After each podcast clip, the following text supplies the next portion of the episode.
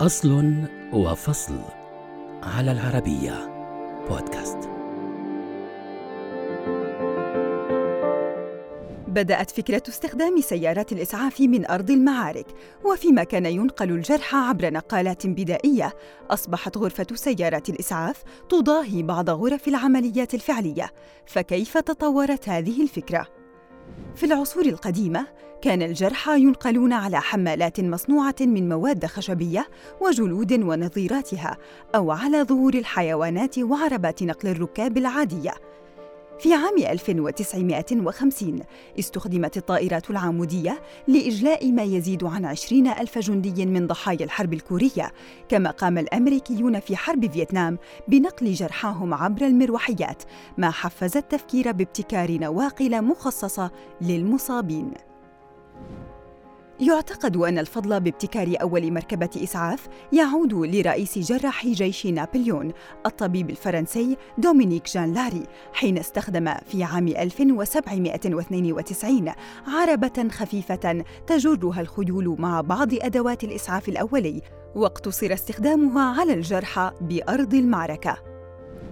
خلال الحرب الأهلية في الولايات المتحدة الأمريكية تم تطوير عربات خفيفة بعجلتين لكنها لم تفي بالغرض فتم التخلص منها تدريجياً واستبدالها بسيارة إسعاف بعجلات رباعية أطلق عليها اسم راكر نسبة للواء العسكري الذي استخدمها.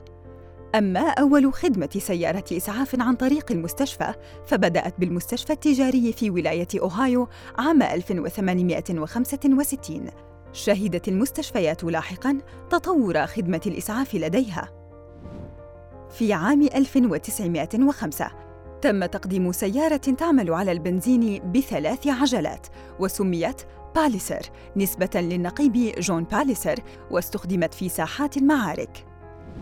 تم إنتاج أول سيارة إسعاف بطراز متطور في الولايات المتحدة عام 1909 تميزت السيارة التي حملت اسم الطراز 774 أوتوموبيل أمبيلانس بمحرك من أربع أسطوانات وإطارات تعمل بالهواء المضغوط بينما كان الهيكل مزودا بمصابيح كهربائية وسرير أطفال معلق بمقعدين وجرس جانبي. خلال هذه الفترة استخدمت أشكال مختلفة من سيارات الإسعاف حول العالم، ففيما كان البعض يعتمد على عربات الخيول، كان هناك أشكال أخرى متقدمة، ففي نيويورك مثلاً استخدمت سيارات أشبه بسيارات الجولف الكهربائية الحديثة لنقل الحوامل.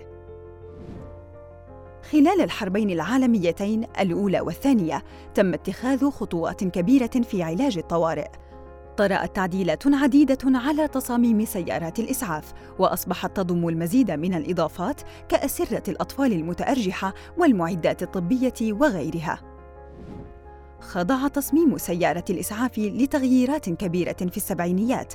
تم تطوير سيارات إسعاف عالية المستوى حيث تم استخدام هيكل الشاحنة بدلاً من السيارة وزودت بأجهزة التحذيرات الصوتية والمرئية والتركيبات الداخلية لحمل المعدات الطبية وتم استخدام النقالة فيها.